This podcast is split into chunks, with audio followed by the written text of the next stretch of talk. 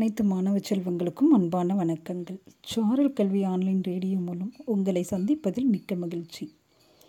இன்று எட்டாம் வகுப்பு வரலாற்று பாடம். பாடம் எண் ஒன்று பக்கம் எண் நூற்று ஐம்பத்தி மூன்று.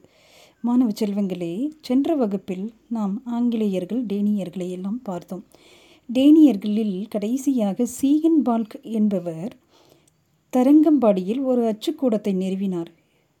என்பதோடு கடைசி கடைசி வகுப்பில் நாம் பார்த்தோம். இன்று பிரெஞ்சுக்காரர்கள் இவர்கள் ஐரோப்பிய நாட்டவர்களிலிருந்து வந்த கடைசி நாட்டவர்கள் தான் இந்தியாவிற்கு. அவர்களுடைய வணிக தலங்களை அமைக்க வந்தவர்கள். பிரெஞ்சு கிழக்கிந்திய நிறுவனம் மன்னர் பதினான்காம் லூயின் அமைச்சரான கால்பர்ட் என்பவரால் ஆயிரத்தி அறுநூற்றி அறுபத்தி நாலில் உருவாக்கப்பட்டது. ஆயிரத்தி அறுநூற்றி அறுபத்தி ஏழில் பிரான்காய்ஸ் கரோன் தலைமையின் கீழ் ஒரு குழு இந்தியாவிற்கு பயணம் மேற்கொண்டது. எதற்காக தெரியுமா? வியாபாரத்தை மேற்கொள்வதற்காக.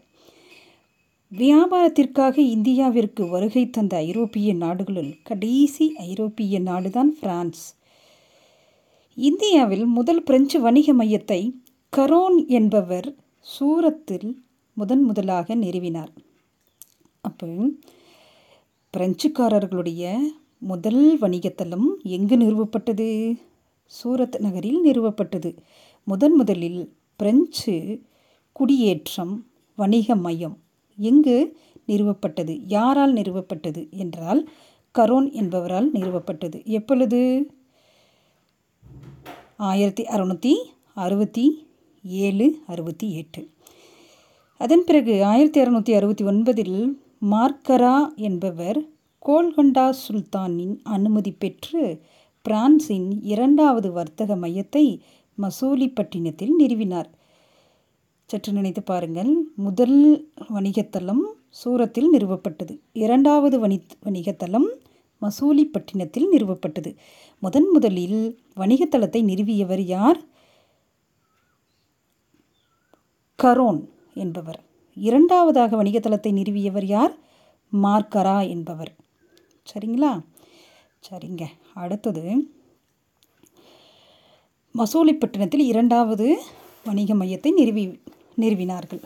அதன் பின்பு ஆயிரத்தி அறுநூற்றி எழுபத்தி மூன்றில் பீஜப்பூர் ஆட்சியாளர் செர்கான் லோடிக்கு வழங்கப்பட்ட மானியத்தின் கீழ் மார்டின் என்பவர் பாண்டிச்சேரியில் குடியேற்றத்தை நிறுவினார்.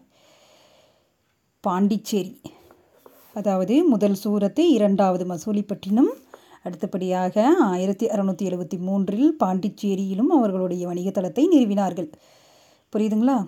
சரிங்க. பாண்டிச்சேரி இந்தியாவின் மிக முக்கியமான மற்றும் வளமான பிரெஞ்சு குடியேற்றம் ஆகும் சரிங்களா? சரிங்க. பாண்டிச்சேரியில் செயின்ட் லூயிஸ் எனப்படும் கோட்டையை பிரான்காய்ஸ் மார்டின் கட்டினார்.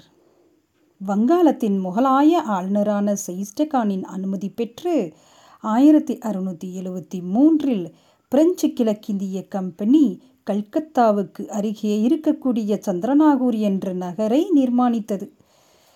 பிரெஞ்சு கிழக்கிந்திய நிறுவனம் இந்தியாவில் பல்வேறு இடங்களில் வர்த்தக மையங்களை நிறுவியது. குறிப்பாக கடலோர பகுதிகளை அவர்கள் விட்டு வைக்கவில்லை. கடலோர பகுதிகளில் இருக்கக்கூடிய மாஹி காரைக்கால் பாலசோர் மற்றும் காசிம் பசார் போன்ற இடங்கள் அவர்களுடைய முக்கியமான வணிகத்தலங்களாக அமைக்கப்பட்டது.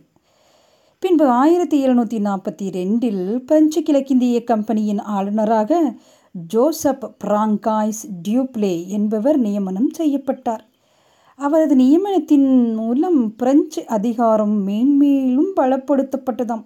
அவருக்கு பின் பாண்டிச்சேரியின் பிரெஞ்சு ஆளுநராக டூமாஸ் என்பவர் அனுப்பப்பட்டார். சரிங்க. இன்றைக்கி இது போதுமானது.